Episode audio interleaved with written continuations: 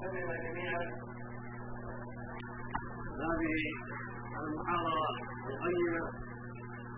والكلمات المباركة في بيان كمال الشريعة وما فيها في كل ما به صلاح القلوب وصلاح الأعمال وصلاح المجتمعات وحفظ القلوب والجوارح والأوقات عن كل ما يفسدها وعن كل ما يسبب غضب الله وعقابه. ولقد استفاض في هذا المقام حراجات وآفات وضرب من الأمثلة التي جاء بها الشرع بالعبادات والمعاملات وفي سائر انواع الاداب الاجتماعيه ما يوضح الكثير من جمال هذه الشريعه وانها جاءت بكل خير ونهت عن كل شر ونقل عن بعض حقوق الشريعه وبعض اعداء الاسلام من النقول ما فيه الشهاده لهذه الشريعه بالحق والخير وانها هي الطريق والسبيل لسعاده البشريه في العاجل والاجل، وان دين الاسلام تسير معه الفضائل وتحل معه الفضائل حيث سار وحيث حل، وانه هو الطريق لانقاذ البشريه مما وقعت فيه من انواع الباطل والضلال والفساد والمحال لمن عقل عن الله ولمن تبصر في دين الله وعرف حال الشريعه وعرف حال الناس. فجزاه الله خيرا وزادنا واياكم واياهم علما وهدى وتوفيقا ونفعنا جميعا بما علمنا وسمعنا وزادنا واياكم من العلم النافع والعمل الصالح. لقد شرع الله للعباد في هذا الدين العظيم العبادات البدنيه والعبادات الماليه والعبادات المستمره على لغه الاعمال والعباده البدنيه ما فيه صلاح القلوب وما فيه اماره النفوس بما ينفعها ويرفع شانها ويصونها عما يضرها. ولقد شرع الله في المعاملات ما يحفظ للمجتمع امنه واستقامته وتناوله ما ينفعه في الطرق السليمه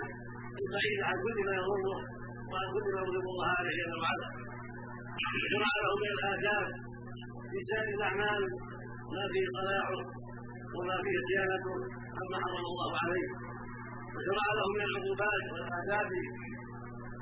وأنواع التهديدات ما يمنعه مما حرم الله وما يعينه على الثبات على الحق ويقيمه على الطريق السوي. وهذه النفوس لها نزعات ولها قطاعات، إن لم تجد راجعا وإن لم تجد قائدا ضرها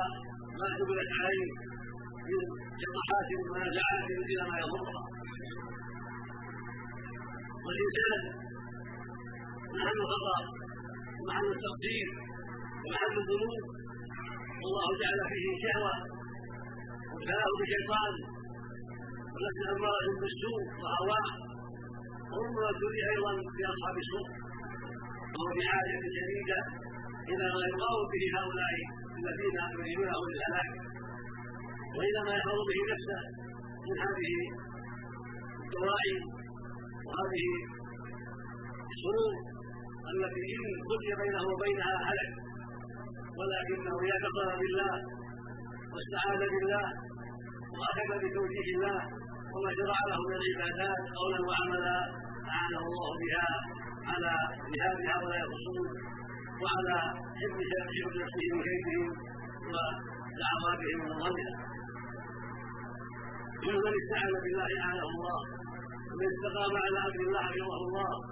هو فإن حدود الله قاله الله ومن يتق الله يجعل له مخرجا ولا يغلق على الأحسن ومن يتق الله يجعل له من أمره يسرا كيف اتقوا الله يجعل له فرقانا ويكفر عنه سيئاتكم ويغفر لكم. أما أعداء الله فكما قال الله فيه أم تعجبوا أن أكثرهم يسمعون أو يعقلون منهم إلا كالأنعام بل هم أضل سبيلا قال فيهم جل وعلا والذين كفروا يتمتعون ويأكلون كما تأكل الأنعام والنار والحلم. قال فيهم عز وجل ولقد ذرأنا لجهنم كثيرا من الجن والإنس فيذكرون الله فهم بها ولو أنهم لا يبصرون بها ولهم آذان لا يسمعون بها أولئك الأنعام بل هم أضل أولئك هم الضالون. أما أولئك يا عبد الله وما أولئك أيها العاقل بأن تحرم بهذه هؤلاء الهالكين وأن تبتعد عن أخلاقهم البهيمية وأن تحرص على أخلاق الرسل وأخلاق الملائكة الذين تخلقوا بالأخلاق الفاضلة وارتفعوا أصحاب البهائم ووقفوا عند حدود الله وجعلوا نفوسهم في ابتغاء مرضات الله وتباعدوا عن كل ما يضرهم إلى أمر الله وعقابه وأيقنوا أن هذه الدار ليست دار عقاب وليست دار نعيم ولكنها دار عمل ودار جهاد ودار محاربة للهوى والشيطان ودار ابتلاء وامتحان الواجب على أهلها أن يعملوا العقلاء فيشدوا إلى طريق النجاة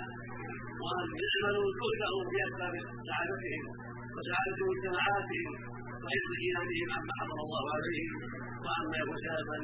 لهلاكهم يوم القيامة والغضب الله عليهم. صدق الله به التوفيق والهداية وصلنا جميعا بهذه نجاتنا وسعادتنا وألامنا بشؤون أنفسنا وسيئات أعمالنا. وصح رسول الله عليه الصلاة والسلام أنه قال من يرد الله بخيرا يفقهه في الدين. فعلامات الخير والسعادة أن نبقى في دين الله وأن تؤمن على كتاب ربك القرآن وسنة نبيه علما وعملا ودراسة وتدبرا حتى تستفيد مما يرى الله لك وحتى تعلم ما فيه سعادته وما فيه نجاته وما فيه رجاته وحتى تبتعد عن كل ما يضرك في العدل والعدل. صلى الله وسلم على نبينا محمد وعلى اله وصحبه.